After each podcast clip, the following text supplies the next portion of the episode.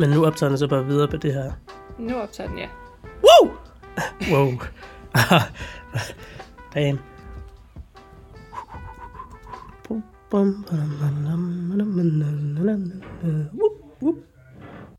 Og nu når vi ved, at teknikken fungerer, så vil jeg sådan set bare gerne byde velkommen til første episode af podcasten Pustehullet. Jeg er svært Frederik Trabjerg, og det er en podcast, hvor vi blandt andet kommer til at snakke om trivsel. Podcasten i sig selv er en del af Studenterrådet Aarhus, for at fortælle lidt om mig selv, så kan jeg sige, at jeg er studerende på Aarhus Universitet på uddannelsen International Virksomhedskommunikation i engelsk. Jeg går på 5. semester og skal derfor til at skrive bachelor nu her. Så hvis du går og har det lidt stramt og hårdt med studiet lige i tiden, ja, så ved jeg præcis, hvordan du har det. Mest af alt vil jeg sådan set bare gerne sige tusind tak, fordi du har valgt at bruge din tid sammen med mig og på den her podcast, og jeg håber, at du har lyst til at lytte med i fremtiden.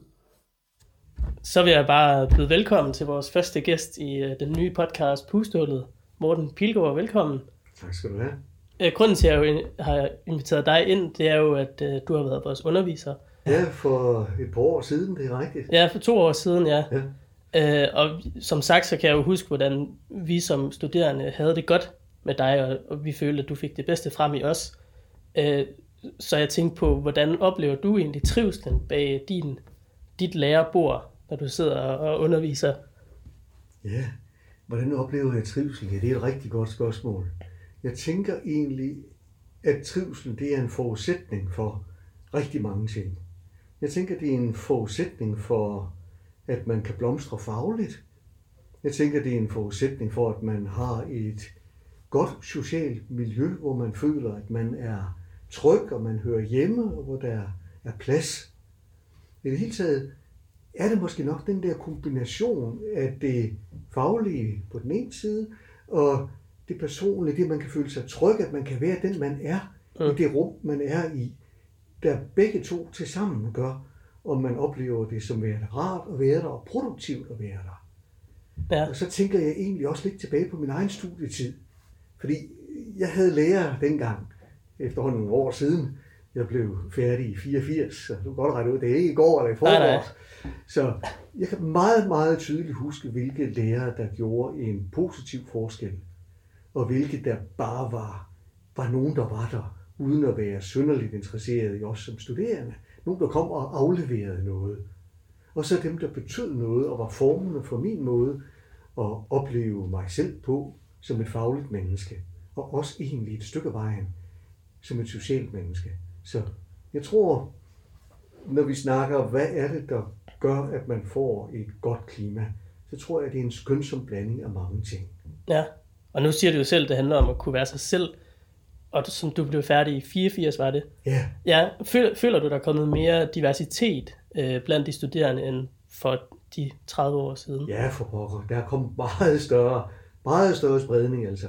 Ja. Jeg er helt grundlæggende dybt imponeret over, hvad I kommer med som studerende. Ikke kun af forskellighed, men også af kompetencer. Og det synes jeg er noget af det mest interessante, og i virkeligheden også givende ved at være underviser, ved at arbejde på sådan et sted som universitetet. Det er, at man får et fantastisk input af mennesker, øh, som er dybt forskellige. Der er dem, som er smarte og hurtige og kan klare alting, og som går ind i sådan et rum som nye studerende med selvtillid og overbevisning. Altså, det er sikkert nogen, der har sejlet glat igennem studentertiden, bare har kørt klatten. Altså, de her smarte fyre, der kan spille på guitar Mm. og ikke er bange for en skid. ikke? Ja. Og så er der også de andre, dem som er sådan lidt generede, og måske ikke har fyldt ret meget i det gymnasium, de har gået i, og som er lidt tilbageholdende, og måske ikke har den verdens smarteste frisyrer, måske ikke øh, har den form for, ja, man kan kalde det sociale kapital, som for at bruge et begreb fra Bourdieu, som dem, der sådan kører med klatten, de har. Mm. Og der er det rigtig vigtigt for mig, at både den beskedende og ydmyge, og måske lidt socialt forskrækkede, får plads og anerkendelse. Og så hvordan, hvordan gør du det? Hvordan øh, forsøger du at, at fremme deres trivsel? Få dem til at hvile bedre i sig selv?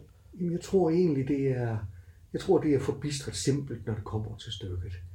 Jeg tror, det er et spørgsmål om at se folk for, hvem de er, og give dem anerkendelse, også for det, der ikke er umiddelbart synligt. og så i tale sætte det på en god måde.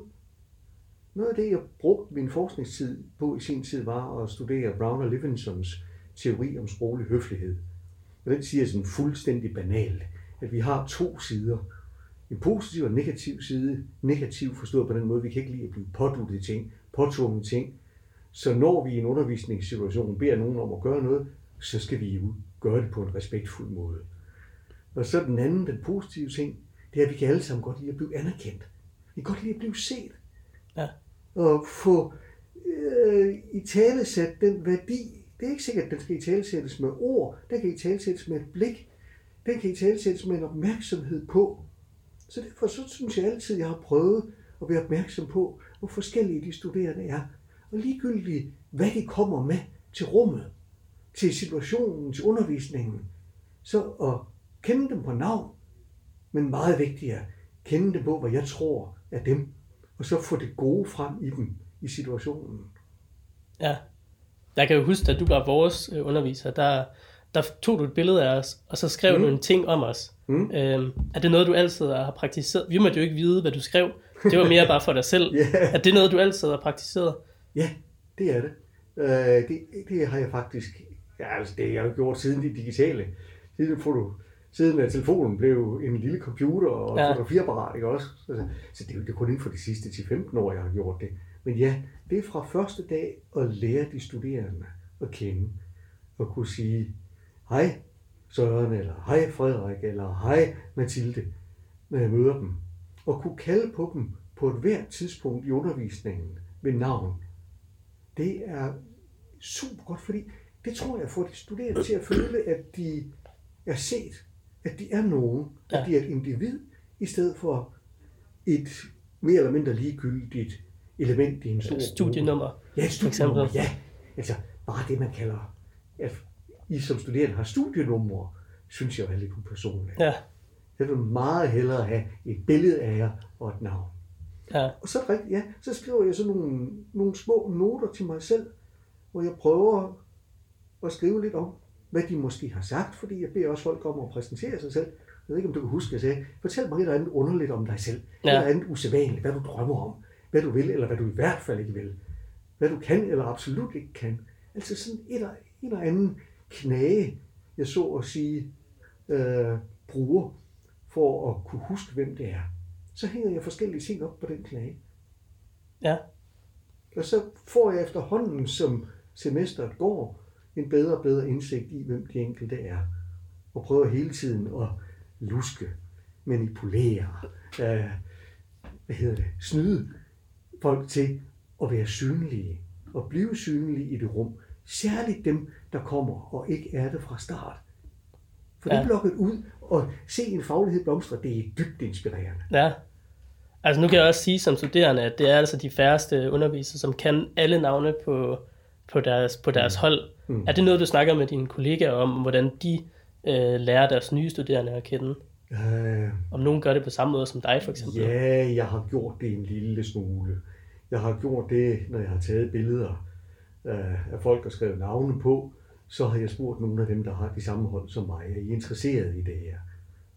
Og så er der nogen, der siger, jamen jeg kan jo alligevel ikke lære navnene. Nej. Og, og så stopper det ligesom der, ikke også? Altså. Det er jo også kun 3-4 måneder, man har et hold jo. Altså, så det bliver meget upersonligt ja, i forhold til folkeskole eller gymnasie, hvor det måske sikkert. er tre år. Helt sikkert. Ja. Og så er det kun en eller to gange om ugen, man har den. Ja, præcis. Så, ja. Men jeg kan fortælle, at det, det betyder meget for, for de studerende, at de kan føle, at, at læreren eller underviseren gider. Mm. Ja. Det er jeg glad for. Det er godt. Apropos øh, lærer eller underviser, hvad vil du helst kaldes? Øh, underviser eller lærer? Eller det er det samme for dig? Altså det er bare noget, jeg har, har tænkt på. Jeg vil egentlig hellere kaldes ved mit navn, end ved min funktion. Ja. Så hvis vi kalder mig Morten, så er det fint. Ja. Det, det er helt klart foretræk. Uh, så. så vi er tilbage til, til personligt igen, at det, det er meget vigtigt ja. for dig, at det ikke bliver en, en, et prædikat ja. eller ja. et nummer. Lige så vel som jeg gerne vil se og mærke de mennesker, jeg omgås i min hverdag, som underviser, lærer, forsker. På samme måde vil jeg også gerne have, at mine studerende ser mig som en person, i modsætning til en funktion. Fordi som personer, der har vi lov til at have fejl. Vi har lov til at have mangler. Og måske bliver vi, jeg ved ikke, der er sådan et godt ord, likable, ja. hvis vi har mangler. Godt dansk ord. Ja, godt dansk ord, ja. Altså, det at man kan genkende sig selv i hinanden, det har sgu både eksemplets magt, og det har også, øh, det kommer også med en legitimitet af en fejlbarlighed og, og mangler. Det er også noget af det, jeg siger til mine studerende. Jamen, når jeg nu laver en fejl i ny og næ, jamen, så må I hjertens gerne for det første opdage det, for det andet sige det til mig. Ja, Fordi vi er alle sammen mere eller mindre lige i det her cirkus, som en undervisningssituation er. Og oplever du tit, at elever, eller de retter på dig? Nej. Det kan jo godt være lidt angstprovokerende at skulle i rette sætte sin, sin underviser. Ja, det gør det jo sjældent, men der er alligevel nogen, der gør det. Ja. For eksempel så har jeg nu et hold, hvor der er en pige, Stephanie, som har boet rigtig mange år i øh, England. Hun er nærmest opvokset i England. Og så drillede jeg de studerende lidt til at starte med, og spurgte dem blandt andet, hvor mange år de troede, jeg havde boet i England. Og der var, kom jo alle mulige bud, fordi jeg prøver at give dem Du har jo en meget tyk øh, engelsk, øh, Ja, lidt irsk accent. Jeg prøver at give fuld skrald på accent, når jeg snakker. Ja, Men det kunne Stephanie godt høre, fordi hun havde været derovre. Så da de andre havde sagt, som var 10 år, 15 år, 20 år, så sagde hun ingen. ja, Og så sagde jeg, du har fuldstændig ret, og jeg var faktisk glad for, at hun spottede det. Og så gav jeg hende ret, fordi mit formål med at sige det der var at fortælle dem, man kan komme et stykke vejen ved at fungere som en papegøje, ved at sige efter øh, englænderne, hvad de siger nu i radioen eller tv eller hvor det er. Altså simpelthen bare prøve at tale oveni, så man får sprogtonen. Men man kan aldrig nå det helt. nej. Det kræver, man er der. Så er det sådan, du har tilegnet dig din accent, det er ved at høre radio og se tv. Ja, det er simpelthen ved i gamle dage at høre en hel masse og tale oven i det. Ja. Så der var en, som hed, mange år siden var der en engelsk radioavis klokken 9 om morgenen med en Julian Initiawood. Og når Julian han tonede frem, så sad jeg klar, og så snakkede jeg oven i hans tale for at prøve at fange sprogtonen. Ja. Altså, det lyder også flot, når man virkelig smører tyk på med den engelske accent. For mig der har det altid været, det virkede lidt underligt, fordi det, det virker ikke som mig, fordi jeg er jo sådan dansker. Mm. Og vi snakker jo sådan ægte dansk accent, når vi snakker engelsk. Selvom de fleste, de ville jo nok godt kunne snakke med en engelsk accent, men det virker grænseoverskridende på en eller anden måde, Ja. at skulle begive sig ud i en, en helt ny accent. Ja, det gør det. Og det med at prøve at bryde grænserne, lægge den her danske forsigtighed fra sig, prøve at tilegne sig sprogtonen, det er bare vigtigt. Ja, Og så, når man så skal performe på et eller andet tidspunkt i en sammenhæng internationalt, så skal sådan, hvad hedder det, sceneskrækken nok melde sig og tage toppen af det, så det ikke lyder alt for skabet. Ja. Men så lyder det alligevel noget mere engelsk, end hvis man taler sådan moderat dangelsk, det her Ja. sprog. Hvad oplever du egentlig mest øh, sådan hyppigt accentmæssigt? Er det den amerikanske, eller er det den engelske? For jeg ved, at I underviser, I, I skal skrive på britisk engelsk. Ja, jeg synes egentlig mest, det er det amerikanske, der slår igennem.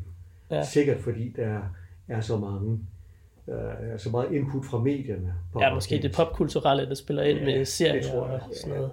Ja. ja. Men altså, helt generelt, så kunne mine kære studerende godt gøre lidt mere ud af det. Det der med at få den gode engelske accent. Ja, Så det er også noget af det, jeg herser med dem om. Det kan du garanteret også huske. ja vi skulle snakke engelsk, Lige hver gang vi konverserede med hinanden. Ja, Altså det, jeg ved ikke, hvor ofte vi, altså når du kom forbi, så snakkede vi engelsk, men det kan godt være, at nogle gange, når du ikke lige lyttede, så snakkede vi... det er jeg helt klar over. Ja, det, var, det kunne jeg godt høre. ja, ja, ja, Ja. Det er klart. Sådan var det jo selvfølgelig. Men det hjælper jo, man lærer jo ligesom bedre ved at blive tvunget ud i noget. Ja. Ja, og jeg, det havde vi jo ikke noget problem med. Jeg tror bare, det var, det jo lettere for os at bare øh, snakke dansk end engelsk. Mm, Mm, men øh, mm. det hjælper at blive presset. Ja, Ja. det gør det. Og det er, også, det er vel noget, du gør meget så, altså for at presse dem ud, som du også snakkede om, handler om at vise sig selv og, og, og ja, give folk plads til at udvikle sig. Ja, ja, jeg presser folk rigtig meget til at starte med. Og jeg siger faktisk også sådan lidt flabet, måske lidt, det kan nok godt opleves som lidt voldsomt af nogen. Jeg siger til dem, at de har et navn, men de skal blive til et navn. Det vil sige, de skal sørge for at komme ud over rampen og blive synlige. Og jeg tror rigtig meget på, at de første par uger, man er studerende et nyt sted, og jeg er jo død privilegeret, fordi jeg får folk på første semester, ikke også? De kommer stort set ubeskrevet. Udelukkende første semester, du underviser? Øh, nej, ikke udelukkende første, men primært første okay. semester. Og den sammenhæng, hvor vi har lært hinanden at kende, og første semester. Ja. Og det er der, hvor jeg synes, man som underviser har en unik chance for at få folk startet op på den rigtige måde. Sådan så, hvis man kan få etableret en god vane hos sine studerende fra start, hvis man kan give dem en masse entusiasme, hvis man kan give dem en masse anerkendelse, en masse oplevelser af at være gode og have noget at bidrage med. Ikke at det er perfekt, slet ikke. De er jo studerende, de skal jo lære, men hver gang de siger noget, skal den drejes sådan, så de får anerkendelse og får understøttet det, jeg kaldte det positive aspekt. Altså, man er noget, man kan noget, man bidrager, man er på vej til noget større. Det er jo fuldstændig suverænt at kunne gøre det ved ja. unge mennesker fra start, ikke også? Få dem sat på det rigtige spor. Sådan så de lærer, at de er gode. Sådan så de får en oplevelse af at være gode. Sådan så det bliver deres selvforståelse. Bourdieu, en filosof, øh, som har skrevet noget om kapital, øh, social kapital, øh, økonomisk kapital. Han har også et begreb, som han kalder habitus. Det er, hvordan vi forstår os selv.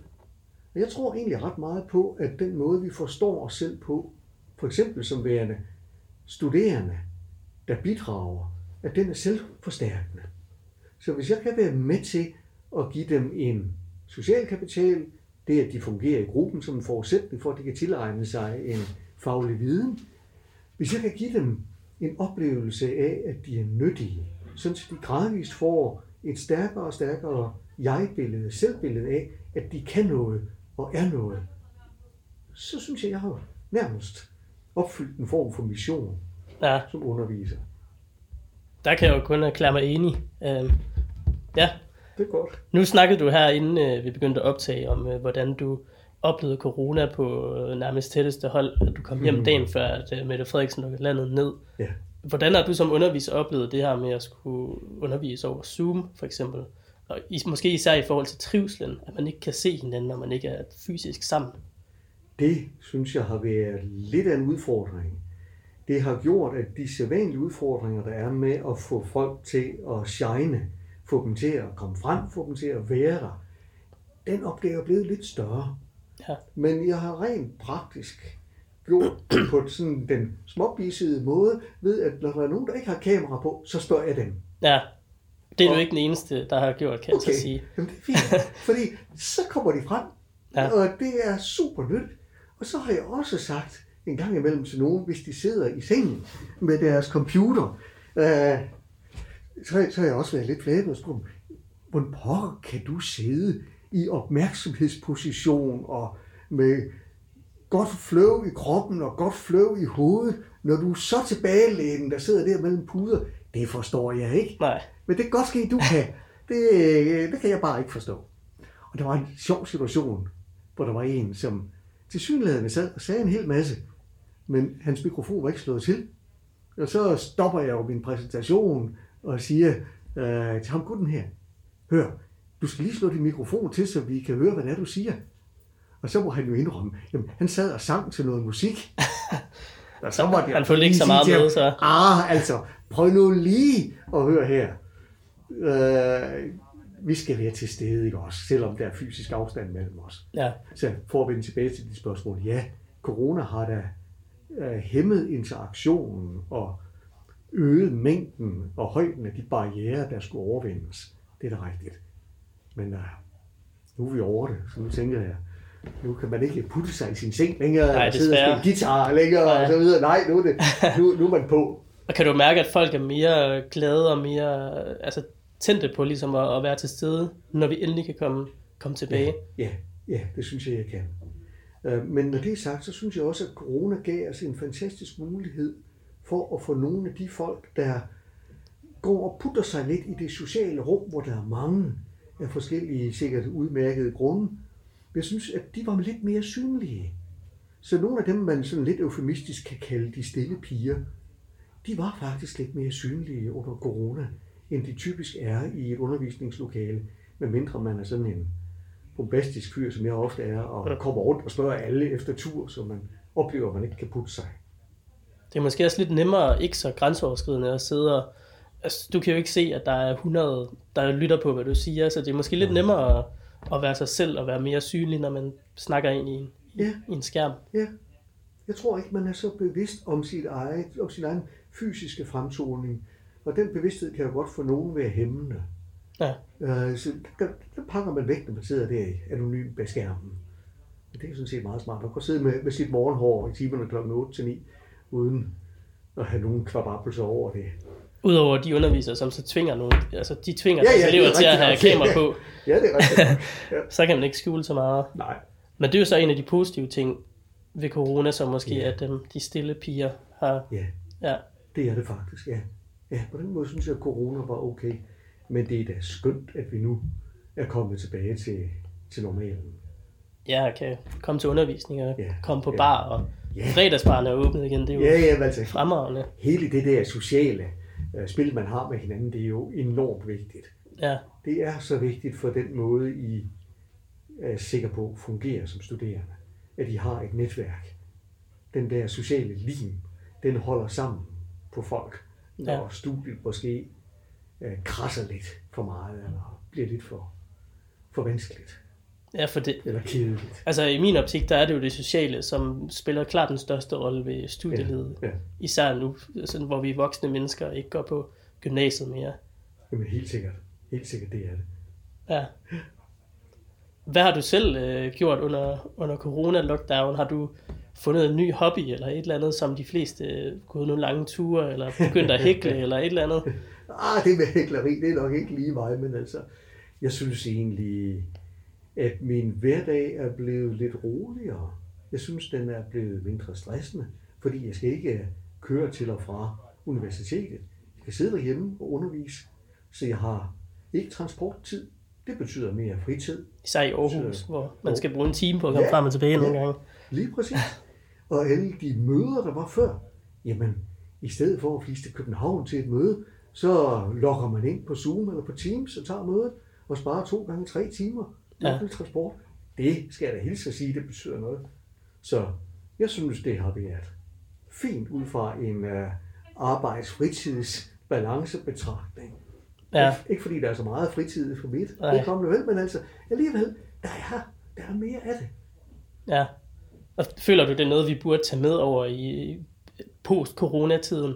At vi godt kan have møder over Zoom i stedet for... Altså, en ting er jo, at det tager lang tid, men der er jo også forurening og, og alt sådan noget ved at køre frem og tilbage. Er det noget, vi burde tage til os noget mere? Det synes jeg helt sikkert, det er. Øh, mange møder kan undværes. Mange fysiske møder kan undværes. Ikke alle, men mange kan. Og det synes jeg er en stor fordel, fordi min personlige oplevelse med møder er tit, at de ikke er voldsomt produktive.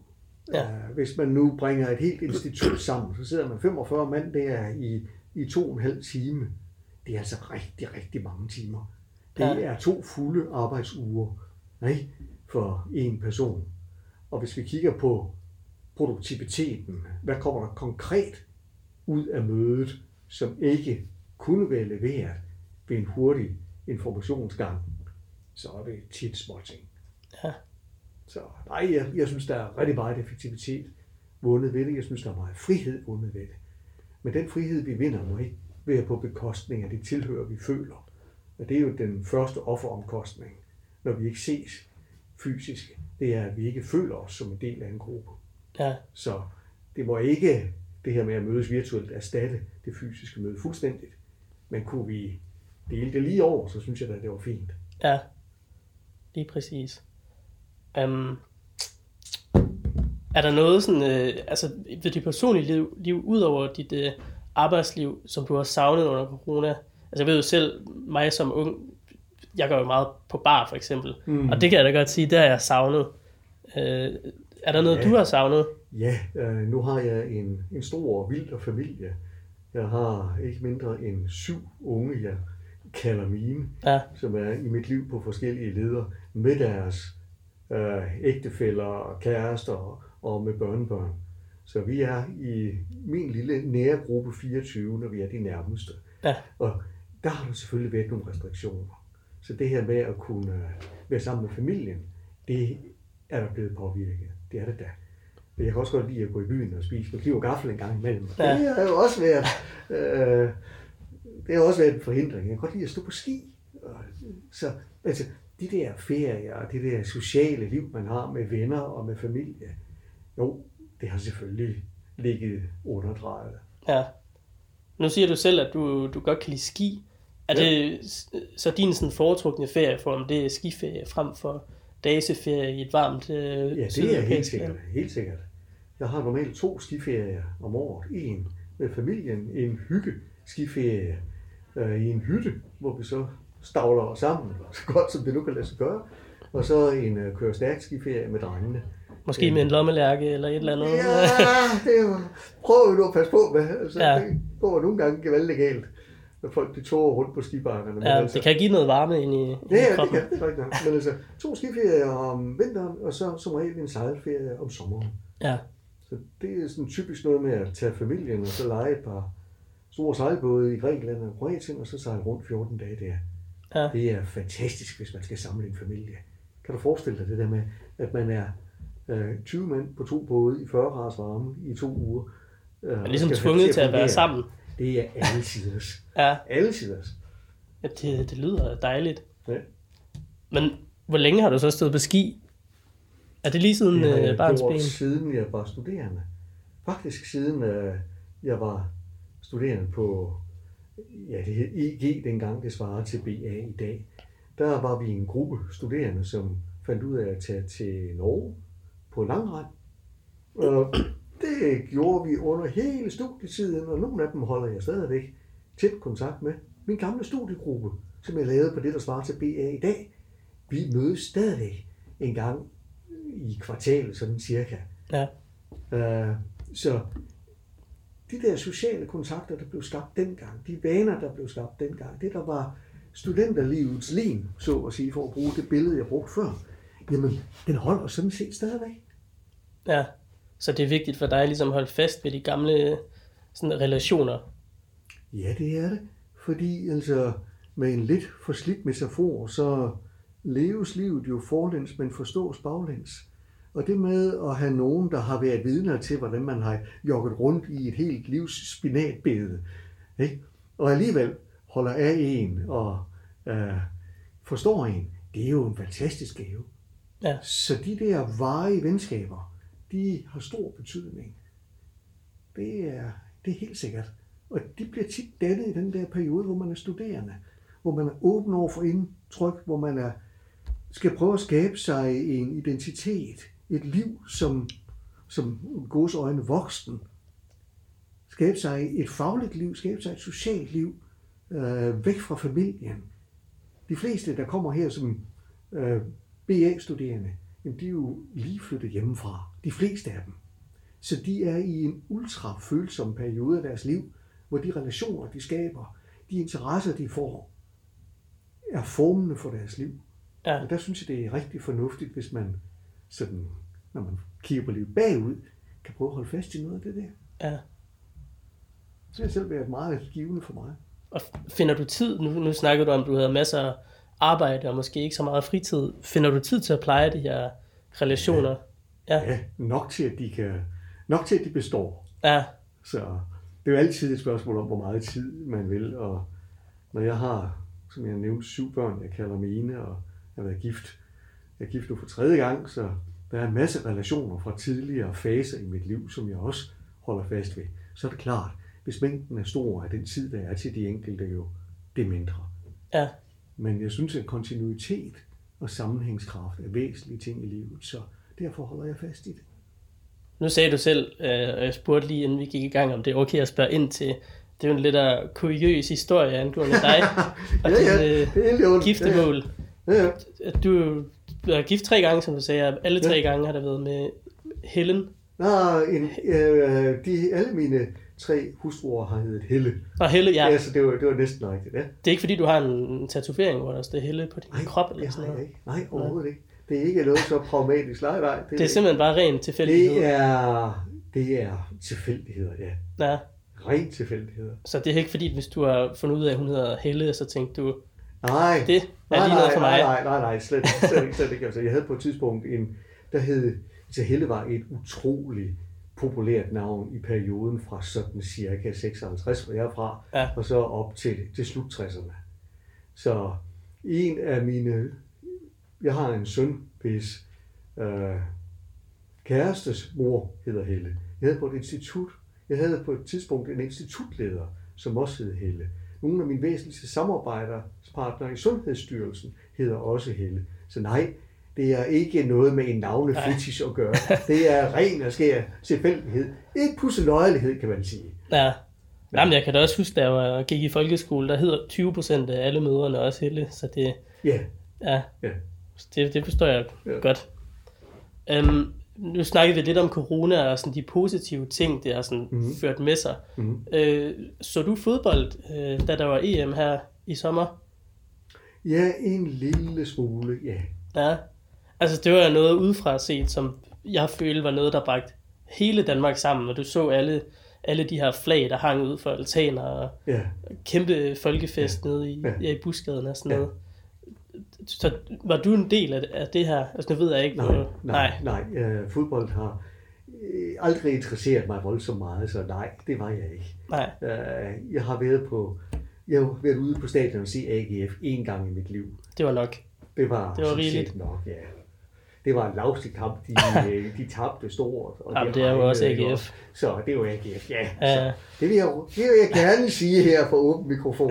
Det, jeg er ikke fodboldfan, men der var rigtig mange ting, som skabte sammenhold. Mm. Det var ufatteligt at se, hvad der blev taget initiativer under coronaperioden. Altså naboer, der hjalp hinanden. Øh, sådan noget som fællessang. Hvem skulle dog tro, at det var noget, der pludselig øh, hørte til en dansk kultur. Altså, der var rigtig, rigtig mange ting. Så Ja. jeg synes, corona var en periode, hvor man fik måske lidt mulighed for, fordi man var derhjemme, for noget refleksion, noget tid til refleksion. Det skabte et perspektiv på en hverdag, som ellers godt bare rumle derud af. Ja. Og det synes jeg er meget fornuftigt en gang imellem lige at blive rusket lidt rundt. Det er altså ikke så rart, det så var en sygdom, der skulle øh, Nej. lave den her ruske rundt ting med os. Men prøv at tænke på sådan noget som øh, digital undervisning. Altså, kunne vi have fået indført øh, webbaseret undervisning, sådan få det straks installeret på nogen som helst anden måde, end ved sådan en stor ekstern trussel? Det tror jeg ikke. Nej. Nu har vi ligesom fået introduceret det her med, med Zoom og Teams, og altså, folk er meget mere teknologiparate i dag, end de var for to år siden. Ja. Og, altså, har du selv haft problemer med Zoom? Fordi jeg ved, at flere af vores undervisere, de har, de har haft en del tekniske problemer. Ja, nej, nej, det synes jeg egentlig ikke. For noget af det, altså, jeg synes aldrig, jeg har været teknologiforskrækket. Noget af det, jeg har lavet i min forskningstid, har også været at arbejde med sprogteknologi og prøve at få øh, sprog og teknologi til at, at fungere sammen. Så nej, jeg har ikke haft problemer med det. Nej. Jeg har haft problemer med Teams en gang imellem. Det er lidt uhensigtsmæssigt. Jeg foretrækker klart Zoom. Ja. Uh, en ting, jeg har skrevet i mine papirer, det er karriere. Mm. Um, jeg ved også som studerende, vi, vi, har, vi går jo ind til øh, studielivet med en eller anden tanke om, det vil jeg gerne være, når jeg er færdig, men det vil sjældent sådan, livet udarter sig, at man bliver det, man har tænkt. Altså, føler du, at du er blevet det, du altid gerne vil være? Nej, slet Nej. ikke. Overhovedet ikke. Altså, jeg gik til studiet i sin tid med en naiv forestilling om, at jeg skulle øh, være en, der havde med internationale nyheder at gøre. Jeg ved ikke, om jeg simpelthen for, misforstået, at det at være korrespondent, det var det samme som at være en, en uh, nyhedsreporter. Uh, jeg kom ind i mit fag ved en tilfældighed, ved en forestilling om, at det, jeg skulle lave senere, var noget andet, end det så viste sig at være. Dengang jeg læste, blev man først korrespondent, to eller tre sprog. Og det er i al praksis en form for sekretær. Det passede mig ikke specielt godt. Så tog jeg ED, det var sådan en overbygning, og så tog jeg kantlinkmærk. Det svarer i dag til en uh, kandidatgrad. Så blev jeg tolk og translatør. Og så var det egentlig oplagt at tage til Bruxelles og fungere som en oversætter der, eller en tolk. Jeg lærte at simultantolke. Uh, Og vi lavede en masse oversættelser, og det var sådan set fint nok. Men før jeg blev færdig med mit studie, blev jeg faktisk rekrutteret som undervisningsassistent til at undervise i samfundsfag. Fordi det synes jeg var gevaldigt spændende. Ja. Så jeg gik stort set fra min studentertid direkte ind i en stilling på Handelshøjskolen på det tidspunkt som undervisningsassistent. Jeg kunne godt se, at som undervisningsassistent er man et eller andet sted i nærheden af daglejerstatus. Man kan blive hyret og fyret med ganske kort varsel, og det var jo ikke noget at bygge et liv på. Så jeg fik en øh, forskerstilling og skrev noget, der hedder en licentiat, og så gik jeg ind i den traditionelle øh, mølle som universitetsansat. Først en licentiat, så adjunkt, og så lektor. Og da jeg havde været lektor i et års tid, blev jeg institutleder. Det var tosset ting at gøre, fordi der det var i den periode, hvor der var heltidsundervisere, og de udgjorde størstedelen af staben, og så skulle Handelshøjskolen være forskningsorienteret og baseret. Så det var sådan at, at stille sig selv på øretævernes holdeplads. Ja. Det er det lov for. Så efter seks år som uh, institutleder, så takkede jeg af, og så lavede jeg noget, man kunne kalde en slags opportunistisk omfavnelse af teknologi, og tænkte, at vi måtte kunne bruge teknologi i sprogsammenhængen. Og det lykkedes mig at hente en masse midler fra EU og fra videnskabsministeriet og fra forskellige puljer og fra private virksomheder. Så i løbet af en periode på 10 år, sådan cirka, hentede jeg vel i snit halvanden million om året og fik ansat en lille stab og lavede et sprogteknologilab med fokus på medicinsk sprog. Og så ansatte jeg nogle programmører, hentede dem på aktivering hos kommunen, og fik ansat nogle folk, som kunne lære dem at programmere, sådan så vi kunne lave nogle, ja, noget software. Men det var ikke nogen, der, der kunne det i forvejen? Nej. Nej. Nej. En uh, var, jeg tror, at han var dyslektisk. Han kunne i hvert fald ikke uh, rigtig skrive. Og han er også svært ved at læse, men han var en skide god programmør. Baba Lichheit. Ja, han var assyrer og flygtede fra uh, området i Mellemøsten, vi kalder Assyrien, i start 80'erne, hvor så kom han til. Baba han var rigtig god til at programmere. Uh, og vi fik så efterhånden lavet nogle programmer, sådan så jeg fik digitaliseret en medicinsk ordbog, jeg lavede sammen med en af de første kirurger hjemme, der lavede levertransplantationer, Helge Baden. Vi lavede en medicinsk, dansk, engelsk, engelsk, dansk ordbog. Det var et fuldstændig tosset projekt. Altså. Kan du forestille dig at lave sådan en ordbog med omkring 38.000 opslagsord, hvoraf der fra det danske opslagsord er cirka fire synonymer på engelsk, og så skulle forklare dem. Det var, ja, noget af et omfattende projekt i hvert fald. Binde galt, ikke også? Altså. Men I kom igennem? Vi kom igennem, ja. Og jeg fik digitaliseret den her ordbog og lavet noget af det, som senere blev... Det var vel en form for forløber til ordbogen.com, hvor tanken var, at man arbejder med øh, videndeling, teknologisk videndeling. Jeg lavede noget, jeg kaldte en termblomst, hvor validerede termer lå i kernen, og så var der virksomheder, der lå som kronblad omkring kernen, og så sendte de termer, de ville dele til kernen, til redaktionen. Så sad Helge og jeg og fandt ud af, hvordan skulle det her så repræsenteres leksikografisk, og så digitaliserede vi det. Ja. Men det fik jeg faktisk erhvervsforskerprisen som årets forsker i 2006 på. Okay. Der fik jeg professorat ved Danmarks Erhvervsforskningsakademi. Så hvis man kan sige sådan karrieremæssigt startede det med at være undervisningsassistent og undervise i amerikanske samfundsforhold, og så endte det med et erhvervsforskerprofessorat ved Danmarks Erhvervsforskningsakademi med fokus på sprogteknologi. Så nej, det kunne jeg ikke forudse fra start. Overhovedet ikke. Altså, altså, du har også du har været vidt omkring, som jeg kan høre, og udrettet nogle imponerende og store ting. Hvad vil du sige sådan, i dit erhvervsliv, du er mest stolt af at have, have udrettet eller opnået? Det tror jeg er at gøre sproget til et redskab for mange. Et redskab til at kommunikere formålsrettet i bestemte situationer. Et eksempel på det, det er, at når jeg underviser phd studerende på health eller på science og technology i, hvordan de skal skrive om deres forskning, så giver jeg dem en forståelse af, at en videnskabelig artikel er et redskab, hvormed de skal flytte nogen i verden fra et niveau af forståelse til et højere niveau af forståelse om et givet sagforhold. Og det har jeg forstået at operationalisere, sådan at de kan skrive nogle gode tekster, der bliver offentliggjort gode steder. Det synes jeg er nyttigt. Altså det med, at de kan bruge sprog som redskab til at gøre noget i verden. Ja. Det tænker jeg, der er der noget, der er lykkedes. Ja. Ikke for at skifte fuldstændig emne, men øh, lidt i samme, øh, samme bane. Øh, du siger sprog og sådan semantik. Det, mm. det, det er vigtigt for dig. Øh, nu har jeg fundet en, en nyhedshistorie, som jeg fandt øh, lidt interessant. Mm. Øh, først og fremmest vil jeg bare lige høre, øh, tror du på aliens eller eksistensen af andre øh, væsener, som ikke er her på jorden, som vi ikke kender til? Rumvæsener. Nej, med min forståelse af verden og mit kendskab til den, der tror jeg ikke på det for øjeblikket. Nej. Jeg har brug for sådan lidt mere konkret bevis. Ja. Sandsynliggørelse. Ja, selvfølgelig.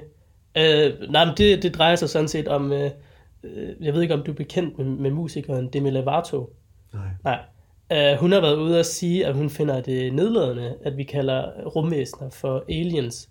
Øh, det ved jeg ikke, om du har et take på, om, om vi skal tænke så langt ud. Nu snakker vi lidt om ja, det her med krænkelseskultur ja, før. Ja, der er så mange sartheder, og man kan stampe en ny sarthed, en ny sarthed op af jorden øh, i et eller andet profileringsøje med, og det kan da godt ske, at den her kunstner har brug for at kunne profilere sig på et eller andet, der måske har med, der er nogen, der er krænket at gøre. Ja. Men øh, min forståelse rækker desværre ikke til det. Nej, det er måske også lige at tage den lige et skridt for langt, og at nu skal vi også passe på med, at vi ikke krænker folk, som jeg ved ikke, over ja, majoriteten af os ikke tror eksisterer. Er det måske lige, ja, lige en tanke ja, for meget? Ja, det synes jeg altså. Hvis jeg må vende lidt tilbage til noget af det, jeg startede med at sige, så synes jeg, det er væsentligt at have respekt for forskelligheden. Mm. Og forstå, at vi er ikke alle ens. Hverken i, hvad vi tror på, hvad vi kan, eller hvad vi vil. Så jeg kan godt rumme, at der er nogen derude, der tror på aliens. At der er nogen, der føler sig stødt over, at vi kalder dem aliens. Ja. At der er nogen, der er stødt over, at vi har et sprog med en bipolær kønsorientering osv. osv. Jeg kan godt rumme, at der er nogen, der har de her sartheder. Ja. Men det betyder ikke, at jeg gør dem til mine. Nej. Altså man må jo gerne respektere og acceptere andre uden at være enig. Ja. Det er jo en vigtig del af debatten, føler jeg også. Man behøver ikke nødvendigvis. Altså nu kan jeg også bare se, jeg så det på Facebook, at kommentarsporet var også, ej, hun er fuldstændig tosset og sådan noget. Man behøver ikke at kommentere på det, man kan bare, okay, hun mener det, og så ja. komme videre. Ja. ja. Et lille eksempel på noget andet er, at nu arbejder jeg tæt sammen med Statens Serum Institut og Sundhedsstyrelsen og en hel masse andre øh, ugeskrift for læger osv. Og her i covid-19-situationen er der jo ført mange øh, alternative virkeligheder om, hvad det er, der foregår til torvs. Og der har jeg sådan gjort det til min mission, eller nej, det er nok for meget sagt, der har, det, der har jeg ikke haft noget behov for, på trods af en hel masse sundhedsfaglig viden, at sige noget om de andre vinkler og takes, der er på covid-19. Altså, at det er en konspiration, for eksempel? For eksempel, ja. ja. At der er nogen, der vil kontrollere os. Jeg, det tror du ikke på? Jeg synes, det er noget værre pjat. Ja. Jeg synes, det er... Men der må være nogle forklaringsmodeller. Og der er selvfølgelig nogle forklaringsmodeller, der gør, at folk de kan tro sådan. Ja. At dem føler jeg ikke noget behov for at gå i clinch med. Nej. Nej. Og nu ved jeg ikke, om du, du har jeg ved ikke, hvor du bor hen i Aarhus, men der har jo været det her med Men in Black øh, demonstrationer. Ja. Øh, synes du også, var det måske at tage det og igen et skridt for langt? Altså nu har der været meget der med vold og trusler mod Mette Frederiksen, om, om folk skal måske lære at være lidt mere ordentlige. Der er nogle mennesker i vores samfund, som lever under vilkår og har nogle erfaringer, der gør dem til der gør dem skeptiske over for myndigheder, mm. som gør dem måske vrede, og hvor man kan sige, at de har et behov for at rette en vrede et sted hen. Og hvis der så er sådan en fælles anledning til at udpege nogen som skyldige, men det sker rent politisk, det sker administrativt, eller som her i covid-19-situationen, jamen så er der nogen, der vil være tilbøjelige til at protestere voldsomt, måske ovenkøbet gribe til vold. Jeg synes, det er dumt og dybt illegitimt. Ja. Jamen, der kan jeg jo bare erklære mig enig med jer, må jeg sige. Uh, nu vi er i det her nyhedsbillede, uh, fandt jeg også en anden, uh, anden historie uh, angående den østjyske festival Northside, mm-hmm. uh, som har, har, de har valgt at gå fuldstændig 100% vegansk. Mm-hmm. Uh, blandt andet for at, gøre, for at gøre aftrykket på miljøet mindre. Hvad, hvad tænker du om sådan noget? Er, er det det rigtige step at gå? Ja, yeah og nej, det er jo...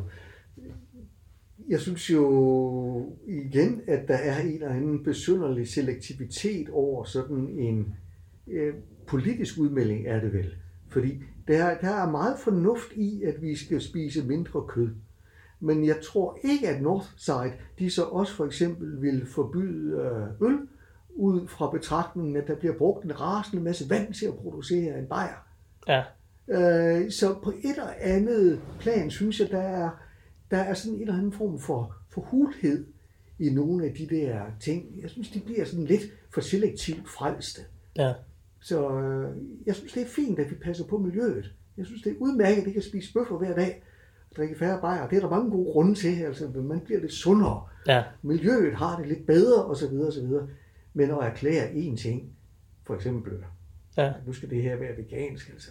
Vi er igen over i en kategori, hvor jeg synes, det er sådan lidt populært pjattet. Kan det også blive lidt øh, ekskluderende? Altså, jeg ved selv, hvor kredsen jeg er, og jeg ved ikke, hvor parat jeg vil være til at spise 100% vegansk. Kan det ekskludere dem, der ikke nødvendigvis har lyst? Eller ja, der lide? ligger der en indbygget tolerance, intolerance i det. Ja. Det gør der da helt sikkert.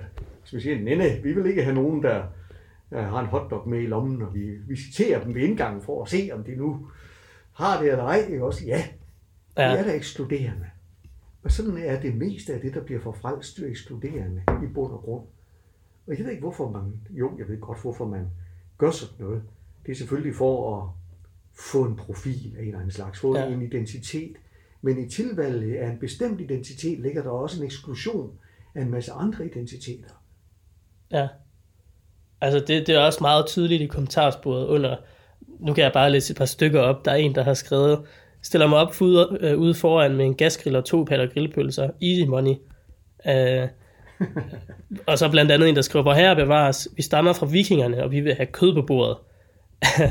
Hvad tænker du? Altså, det er jo klart, at der er, altså, de er kommet ud i en, en regulær shitstorm, og mange de har også forsøgt at sælge deres billetter, fordi de, de har ikke lyst til at deltage, hvis ikke de føler sig velkommen. Uh, og det er måske det problem, vi også snakket om, men det er eks- ekskluderende, at ja. Ja, det er det. Altså, uh, man skal passe på, at man ikke i jagten på en profil uh, bliver for, ja, hvad skal man kalde det, bliver for sådan hysterisk og for optaget af rigtighed. Ja. Fordi uh, så kan man meget, meget nemt ekskludere for mange andre. Ja. Man, man kan her helt konkret, man kan jo fjerne forretningsmodellen ved at gå efter et meget snævert segment. Ja. Ja, lige præcis. Og det vil man jo nok så fortryde. Det er vel også, altså det er vel nærmest også umuligt at være 100% politisk korrekt og, rig- og rigtig. Øh, så man kan sige, det er jo svært at sige, hvad de skal gøre, fordi ja. de forsøger jo bare at, at gøre det, de føler er rigtigt, men de træder selvfølgelig mange over tæerne ved at, ja, ved at gøre det her. Så det, ja. Ja, ja, altså, jeg synes, vi er, jeg synes næsten, vi er tilbage ved udgangspunktet. Hvad er det, der gør, at man skaber et godt miljø? Og det er rummeligheden. Det er åbenheden. Det er en anerkendelse af diversiteten. Venten det så er i den population, der deltager i en Northside Festival, eller det er den gruppe studerende, som kommer til undervisningen. Det er, uanset hvad det er for et sted, hvor mange mennesker mødes, må det, der driver det produktive samvær, være en tolerance og en forståelse for hinanden. Ja, Og jo mere ensartet man bliver i sin værdisætning, I vil kun have veganere, eller mig som underviser, jeg vil kun have nogen, der rækker hånden op. ja, Jo mere ekskluderer man andre, jo mere ødelægger man hele fundamentet ja, i min bedste optik. ja, Jeg, jeg tror ikke på frelsthed. nej, Hverken af den økologiske eller religiøse eller whatever slags der måtte være. nej. Jeg er så i samme spor med, med diversitet, har jeg taget en sidste nyhedshistorie med, jeg tænkte, mm. vi kunne snakke om. Mm. En uh, Stine Bosse på Twitter, som har, har påtalt en, uh, en uh, nyhedsudsendelse på DR, hvor Kåre Kvist verden kom til at lægge over til vejrudsigten ved at sige, og nu videre til danskernes vejr, hvor hun så har gjort meget ud af, at det ekskluderer jo også alle dem, som ikke er danskere her i Danmark. Altså, og jeg er kommentarsporet igen her, det er meget negativt rettet mod hende, øh, fordi det måske er at gå lidt for meget ned i detaljer og sådan. Men hvad tænker du om, er det en fejl, eller kan man også lige slappe af? Åh, oh, jeg synes, det ville være så velkommen, hvis man slappede en lille smule af Ja, øh, i den sammenhæng. Øh, jeg ved ikke, om det, der er far i hende her, er, at hun har fået måske nok af den, øh, jeg ved ikke, om man kan kalde det, nationalkonservative sprogbrug, der har været hos nogle politiske partier, som har prøvet at skabe en, en identitet for partiet i modsætning til andre. Ja. Og den der negative måde at skabe identitet på, er måske faldet hende for brystet. Og hun tænkte, nej, skal vi nu også til at politisere vejrudsigten. så må der da være en kant. Ja, Øh, Og jeg tror bare, at der her er en journalist, der er kommet til at sige det. Ja, Jeg ja. tror ikke, der ligger noget politisk budskab i det. Nej. Og hvis vi endelig vil, kan vi jo kraftfuldt tolke politiske budskaber ind i hvad som helst. Enten det, der bliver sagt, eller hvis der er noget, der ikke bliver sagt. ja. Så altså, nej, øh, Så det er måske den her krænkelsesparathed, som måske Ja. tager lidt overhånd. ja, ja. Ja, Tænk, hvis man kunne få en toleranceparathed, Ja. i stedet for en krænkelsesparathed. Jeg tror, det ville være meget rarere at være til. Jeg tror, klimaet vil blive bedre. ja. I hvert fald det interpersonelle klima. Hvad tror du, det er realistisk, at, at vi bliver mere tolerante? Altså især i, i den dagligdag, vi lever i, hvor Ja. krænkelsesparatheden lever i bedste velgående, som ja, vi kan se her. Ja, ja, jeg tror, at vi har en identitetspolitisk opblomstring nu her. En, en, nypuria, en nypuritanisme, som øh, bliver afløst af noget mere rummeligt om nogle år. Ligesom det meste andet, Ja. der går i bølger. Kommer og går. Ja, det kommer og går. Ja. Så lige nu er der sådan en, en form for krænkelseskultur, som får lov til at leve nærmest uimodsagt. Ja. Nej, den tror jeg går over igen. Ja. Der er jo selvfølgelig kommet noget positivt ud, eller det er selvfølgelig op til den enkelte, men ud af den her øh, krænkelsesparathed og MeToo-bølge. Altså, mm. vi har jo kommet frem til nogle sager, som vi måske ikke har snakket om førhen. Ja, Der har været meget med store prominente politikere, blandt andet nu er vi i Aarhus, Morten Østergaard, som har trykket sig tilbage. helt sikkert. Ja. Helt sikkert. Der er kommet rigtig meget godt ud af MeToo-bevægelsen. Ja. Er der da.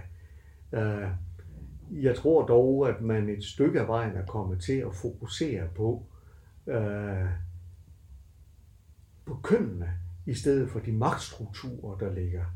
Jeg synes, det måske ville være fint, hvis MeToo-bevægelsen sådan kiggede lidt bredere på, at det ikke nødvendigvis kun er kvinder, der er ofre, og mænd, der er skurke, men at det er magthavere, der er skurke, og dem, de udøver magt over, der tit er ofre.